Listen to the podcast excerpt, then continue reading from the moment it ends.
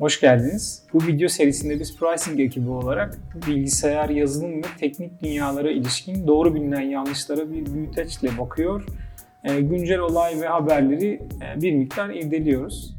Selamlar herkese. EuroPython'da, EuroPython Ayvars'la beraberiz. Bu sene EuroPython Basel ya da onların eşiyle Basel'da Ayvars Python komünitesinden tanıştığımız eski bir arkadaşım. Bugünlerde de Hollanda'da, Amsterdam'da MediaMonks isimli bir şirkette Technical Architect olarak çalışıyor. Yazılım mimarı. Selamlar Ayvars. Selam. Ne habersin? İyiyim valla sen nasılsın? ben ben de iyiyim böyle hafif garip bir durum. Aybars belki bilmiyorum sen birkaç cümle kendinden bahsetmek istersin. Aa. Neler yapıyorsun? Neler yapıyorum? Kod yazıyorum aslında en basit tabiriyle. Aşağı yukarı 20 senedir de yazıyorum yani. Epey olmuş hakikaten. Şimdi title olarak Technical Architect oldum. Ama yani teknik architect ne yapar diye sorarsan işte yine kod yazıyorsun yani. Güzel. İlk ücretli tam zamanlı ya belki yarı zamanlı maaş aldığın iş ne zamandı? 2000 yılıydı. 2000 yıl. Hakikaten 19 Bayağı için şey 20 sene yani. olmuş. gerçekten. Bayağı 20 sene oldu yani. Neydi abi o iş? Çok ufak bir şirkette böyle CAD-CAM sistemleri satılıyordu. İşte onların supportuna başladım. Ondan sonra onun müşterileri takip etmek için ufak bir şeyler yazalım öyle giriştim. Yani. Çok iyi. Geldiğimiz nokta buralar. Bugün bildiğim kadarıyla 2020 olimpiyatları için bir şeyler hazırlıyorsunuz doğru mu? Evet şirket olarak işte bir projeyi aldık şimdi. 2020'deki olimpiyatların data streaming kısmıyla uğraşıyoruz. Bayağı işin içinde başka şirketler falan da var. İşte datayı yerel entegratörlere işte servis olarak vereceğiz. Keyifli bir iş olduğunu düşünüyorum. 2000 yılından project etsen bugünü hayal edebilir miydin? Yok edemezdim ya. Yani o zaman internet bu kadar şey değildi yani. En basitinden olimpiyatların televizyon haricinde bir kaynaktan izleneceğini zaten çok fazla düşünmezdim ya o ara. Peki bugünden 20 yıl sonra neler olabilir mesela? Abi hiçbir fikrim yok. Çünkü hemen hemen her 5 senede bir paradigma değişiyor. Bundan 10 sene önce mesela işte JavaScript'in bu kadar kullanılacağını tahmin edemezdik. Browser'lar bu kadar gelişkin olacağını çok düşünmezdik falan. Single page application diyorsun mesela ama yani aslında bayağı uygulamayı oturup browser'da yazıyorsun artık. Kaldırıyor onu alet. Ama 5 sene sonra ne olur mesela ondan çok emin değilim. Belki çok daha farklı bir paradigma çıkacak yani. JavaScript öldü mü acaba filan dönemi vardı. Sonra JavaScript yeniden kral oldu gerçekten. Tabii bütün artık neredeyse uygulamaları JavaScript'le yazmaya başlıyorsun. Çünkü browser onu kaldırıyor. Runtime'ın belli. Herkeste aynı runtime var. Çok daha böyle efektif olmaya başladı. Ama 10 sene önce çok cılızdı. Oturup başka bir şeyde yazıyordun yani. Qt kullanıyordun, bir şey kullanıyordun. Şimdi gerek yok. Doğru. Bu sene EuroPython Basel'de. Basel Almanya, Fransa ve İsviçre sınırlarının ortasında 180 bin kişilik küçük bir kasaba. Görece sakin Rhine diye bir nehrin kenarına kurulmuş. Erasmus'un mezarı burada. Böyle 1500'lerden falan kalma epeyce yapılar var. EuroPython komünitesi çok turistik olmayan yerlerde düzenlemeyi seviyor. İsviçre genelde pahalı bir yer Avrupa ortalamasına göre. Yani Berlin'le falan kıyaslanacak bir pahalılık seviyesi değil. Farklı bir seviye ama güzel, sakin, sessiz bir kasabada. Bu seneki EuroPython'da 1200 kişilik bir katılım var. EuroPython biletleri normalde çok ucuz değil. Yani 300 küsür dolarlık bir fiyatı var giriş biletlerinin. Sadece çekirdek konferansa Eğitimlerin fiyatları ayrı. Galiba sprintler ücretsiz. Toplam 7 günlük bir etkinlik. Ana konferans 3 gün. Ben Pay İstanbul sayesinde community organizer, işte topluluk yöneticisi gibi bir sıfatla davetli olarak geldim.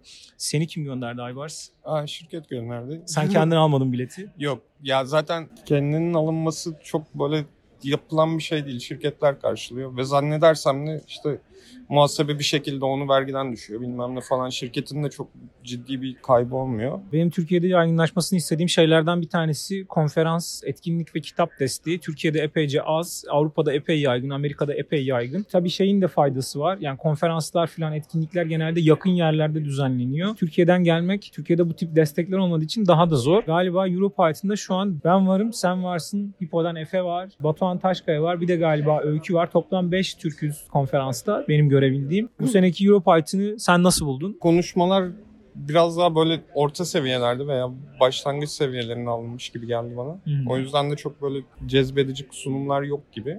Bir de işte kahve ile ilgili bir sıkıntı var. kahve biraz sınırlı. Günde iki tane kahve arası var. Birkaç tane kahve makinesi var. Önünde işte 50-100 arası insan kuyruk oluyor. Dolayısıyla günde bir kahve falan içebilirseniz şanslı olduğunuz bir setup var burada. Konferanstaki sunumları başlangıç, orta seviye ve ileri seviye diye 3 etiketle etiketlemişler. İleri seviye birkaç tane sunum var benim görebildiğim kadarıyla. Orta seviye ondan biraz daha fazla ama çokça yok. Genellikle başlangıç ve orta seviyeye hitap eden bir konular grubu var. Bir bakıma iyi, bir bakıma da da senin gibi bir kitle için aslında çok da hitap etmeyebiliyor bazen. Yani bütün konuşmalar advanced olsa katılım oranı çok düşmeye başlıyor. Çünkü Doğru o zaman. olabileceği çok azalıyor. Yani 1200 kişilik konferans yapmak tam mümkün değil. 1200 tane Aynen. arkitekti bir araya toplamak Aynen zor abi. olabilir gerçekten. Gayet zor olabilir yani. O yüzden de dengelemeye çalışıyorlar ama denge biraz daha şey Başlangıç kaymış gibi.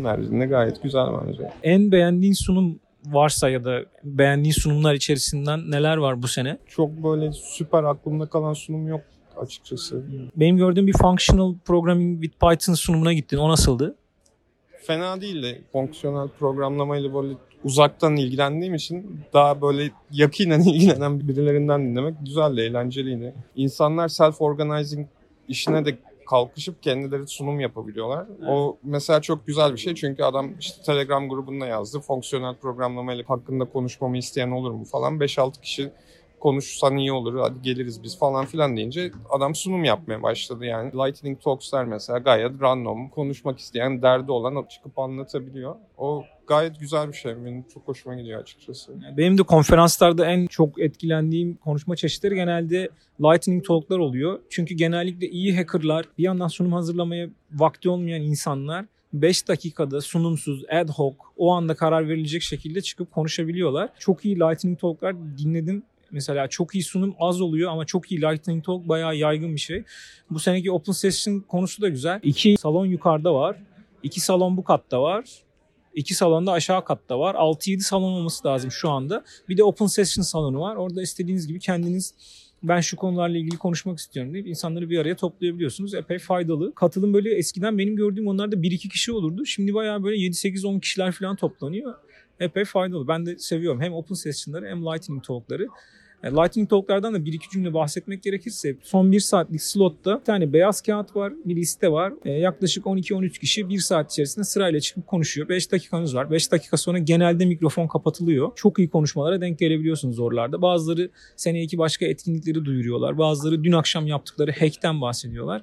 Epey eğlenceli geçiyor. Dün de yine Python'la müzik yapan ve hani mızıkasıyla da bizi şenlendiren bir abimiz vardı. O da bayağı eğlenceliydi. Benim Aybars'a sormak istediğim ilginç sorulardan bir tanesi konferanstaki bazı konuşmalar, bazı sunumlar Python'la tam ilgili değil. Yani o içerikte işlenen, geliştirilen uygulama aslında Python'la da geliştirilse aynı uygulama, başka bir dille de geliştirilse aynı uygulama. EuroPython ve PyCon gibi organizasyonların Python'la bir yönüyle ilgili ama öbür yönüyle de aslında iyi hackerlıkla, iyi geliştirici olmakla ilgili olduğu gibi bir yere götürüyor beni. Sen ne düşünüyorsun? İyi bir geliştirici bir dile bağımlı mıdır? Bir dilin içinde doğar, yaşar ve ölür mü? Yoksa iyi bir geliştirici nasıl Abi, yaşar? Kullandığın programlama dili elindeki araç kitinden sadece bir parça yani. Bir şeyler ortaya çıkarmak için bir sürü araç kullanıyorsun. Belli paternleri kullanıyorsun, belli algoritmaları kullanıyorsun, belli bir dizayn yapısı kullanıyorsun. Onların arasında sadece ufak bir parça aslında programlama dili. Bir şey yaparken kullanmak istediğin şeyi düzgün seçmen gerekiyor. Bazen o programlama dili sana tam uymayabiliyor. Mesela işte bir takım şeyleri çok daha hızlı yapmak istiyorsun. Oturup C'de yazma, Python'da yazmandan daha kullanışlı olabilir gibi. O yüzden de çok böyle dil bağımlı kalmak bana çok doğru gelmiyor. Kullanacağın paternleri daha iyi bilirsen mesela onu hangi dilde olursa olsun yapabiliyorsun. Ama dili çok iyi bilirsen, paternleri bilmezsen ortaya çıkan şey kargacık burgacık bir şey oluyor sonuçta. Sen ilk neyle yazmaya başlamıştın? Bugünlerden ne yazıyorsun artık? İlk Delphi ile başlamıştım. Ben Delphi'yi çok özlüyorum. Yani ben de çok özlüyorum çok yani. tatlı ve güzel bir dildi bayağı. Yani bazen Delphi özlediğim zamanlar oluyor gerçekten. Bayağı çok böyle şey patır patır kod yazabiliyordun. Çünkü her şeyi sürükle bırak ondan sonra da araya girip kod yazıyordun. Evet. Ondan sonra PHP'ye geçtim işte. Çünkü web daha böyle ağır basmaya başladı. Bir de daha çok hoşuma gitmeye başladı. Sonra da Python'a geçtim. Şimdi ana dil olarak Python kullanıyorum yani. Hemen her şeyde işte go to language de derler ya. Aha. İşte Python go to language. Yani onun yanında da işte JavaScript'te de proje geliştiriyorum.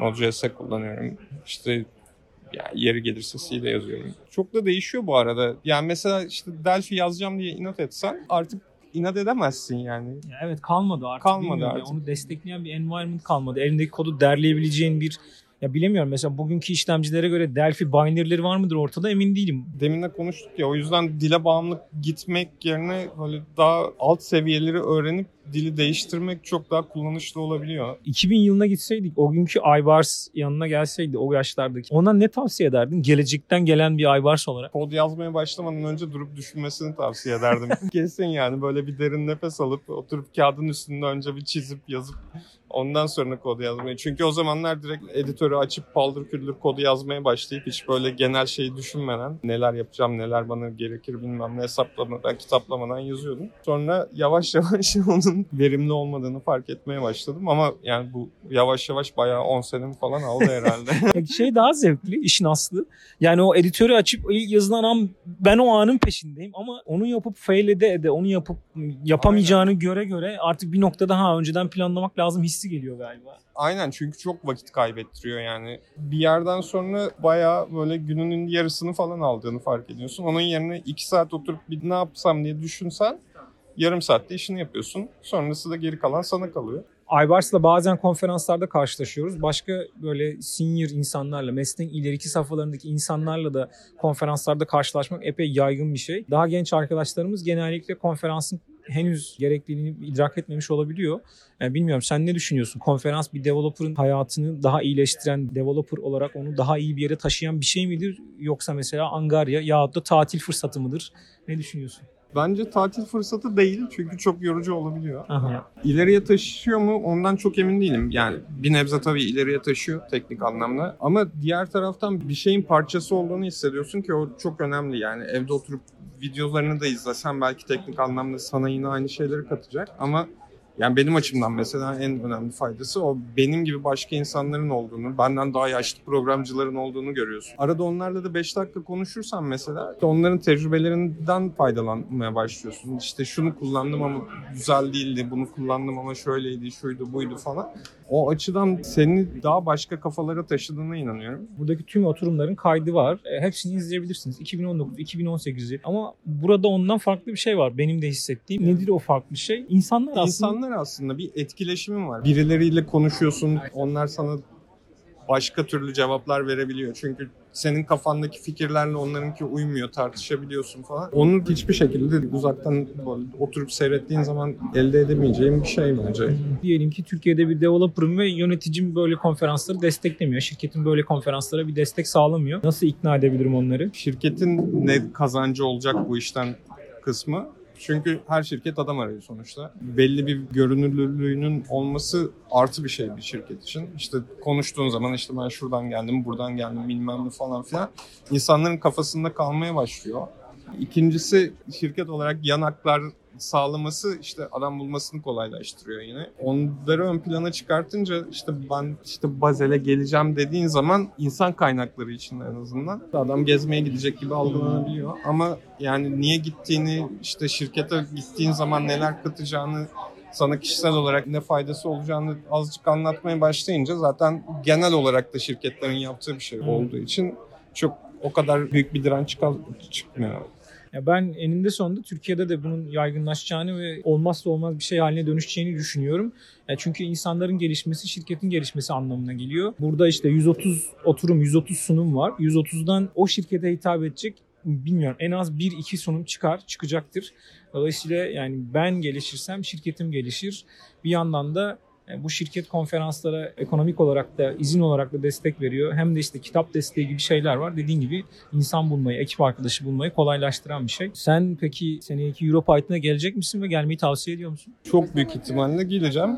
Yani Gelmeyi de tavsiye ediyorum tabii. Sırf EuroPython değil daha başka bir sürü konferans daha oluyor. Muhtemelen birkaç konferansa daha giderim ben bu sene. Çünkü yani bir şeyin parçası olduğunu hissetmek bence çok keyifli bir şey. Onun da maliyeti çok da karşılanamaz bir şey değil şirketler açısından. Evet. Niye gitmeyelim ki?